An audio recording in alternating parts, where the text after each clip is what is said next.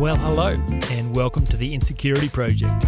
I'm your host, Jamin Fraser, and I am on a mission to end the unnecessary suffering caused by the fear of not being good enough. We've all got it, we've all got to work through it, but thankfully, there is a clear, intelligent, and complete solution to the insecurity problem, and that is what this project is all about. Hope you enjoyed today's program. G'day, friends. Jamin here. It's 10 minute Tuesday time again. This week, I'd love to give you another problem solving framework. So, if you've listened to previous episodes of 10 Minute Tuesday, uh, you'll have heard me talk about moving from the known to the unknown when trying to solve problems. Um, today, I want to give you my two favorite problem solving questions. And, you know, uh, the quality of our life is determined by the quality of the questions we ask ourselves. Um, but it's not just having a question, it's actually sitting in that question. So I think the best questions are a little obscure and you could easily miss the power of them. It's actually when you turn and face them, stay there and let the question do its work, that's when you really find the power. So uh, I, reckon you'll find this useful to the two my two favorite problem solving questions at the moment. And you know, problems are important to be solved. We find happiness in life when we make progress. We feel very unhappy when we feel stuck. So life is a bunch of problems to be solved.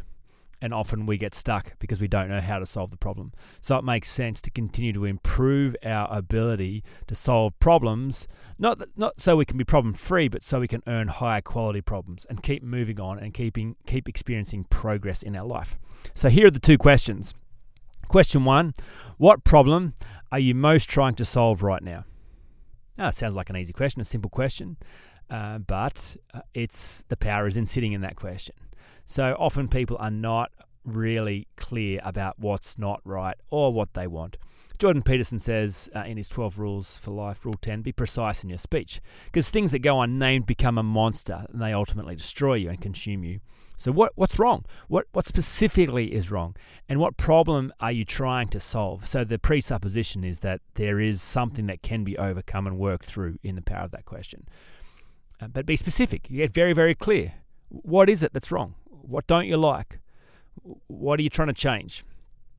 Uh, now, uh, almost with 100% certainty, when I answer ask that question the first time, and, I, and when I watch other people uh, answer that question the first time, uh, they they get it wrong, which is the importance of question number two. Question one: What problem are you most trying to solve right now? Right now. Question two: Are you sure? Are you sure that's the problem? Again, it sounds like an easy question, and the first response will be, yeah, yeah, I am sure. But are you really? Are you really sure? Because uh, if you were to sit and stay still and observe what's happening in your mind when you try and diagnose the problem, there are a few things that make it very difficult to get clear on what the problem is. The first is judgment. So often you will be frustrated or annoyed or disappointed at yourself for being in the situation in the first place. That's a bunch of judgment you can't do awareness and judgment at the same time. So you'll be looking at what's going on, you'll be trying to get clear about it, but it's clouded by your own judgment. So, for instance, I uh, I um, was trying to solve a problem just a couple of days ago, getting clear about what's not right. And I noticed a pattern that I'm good at having meetings with myself, good at being very clear about a course of action, but not very good at implementing that action. So my meetings become talk fests. So when, I'm, when I become aware of that, and I think that's the problem I'm, I'm, most trying to solve, I don't do the things that I said I was going to do. Oh my goodness, that's the problem. I just need to do the things that I said I was going to do. But that's a bunch of judgment, right? Because I'm frustrated that I haven't taken the action that I said that I was going to do, so I'm upset at myself. So when I'm upset at myself, I don't get clear about the problem. And if I don't get clear about the problem, then I'm going to rush into solving something that's actually not the problem. Because if I think the real problem is I just need, like, I haven't done the th- eh, sorry, if I think the real problem is I haven't done the things that I said I was going to do, then the only solution is just do it, just get it done, just try harder, just be better. That's never a solution to the problem. A, because it's not the problem in the first place. B, it's behavior management and it requires self discipline. So here's what happened when I hold the space for the second question Are you sure that's a problem? Are you really sure? Maybe I've got it wrong. Maybe I haven't understood it. So I take a step back out of judgment into objectivity and I have a look at the patterns that I'm observing as though they weren't my life, that they were someone else's, and I have no vested interest. And what I discover is that I'm excellent at vision casting, at seeing what's missing, at analyzing the gaps and being clear on a course of action. I am not expert at applying that and implementing that. The actual problem is I'm ready for team. In previous seasons in my business, I've had a team around me that have implemented those things. At the moment, I'm flying solo, which is wonderful and, and has lots of great advantages. But the problem is there's no one implementing the, the ideas. And for me to actually focus on implementation is taking time and energy away from vision casting, uh, idea generating, big picture kind of thinking, which is where I excel. That's really where I make my money. So when I get when I see clearly, then I go, oh my goodness, the actual problem is nothing personal. It's actually evidence of my strength, not my weakness. And to solve it, all I need to do is ramp up and build team around me. I can do that. And then all energy, effort, focus invested in fixing that problem is actually going to get me real progress rather than all energy and effort focused fixed eh, you know focused on just be more disciplined just get it done Jamin just stop procrastinating just stop avoiding stuff. Like sure that might might solve the problem for a day or a week but the moment I get tired I'll go back to not implementing the things that I said that I was going to implement. Uh, I had a client recently uh, used the same thing. She was very upset felt very stuck felt like she'd got clear on a bunch of stuff, but was not doing the things that she wanted to do. And that was causing her massive amounts of pain. And so she sat down in front of me, very upset, very annoyed, tears, emotion, frustration. She's like, I shouldn't be here. I, I know this stuff. I know how to do it, but I'm not doing it. I keep making poor decisions. That's the problem. When I ask her this question, what problem are you trying to solve? How do I make better decisions? Because I keep making the wrong decisions for my life. Okay, are you sure that's the problem? Are you really sure? Yeah, I'm sure.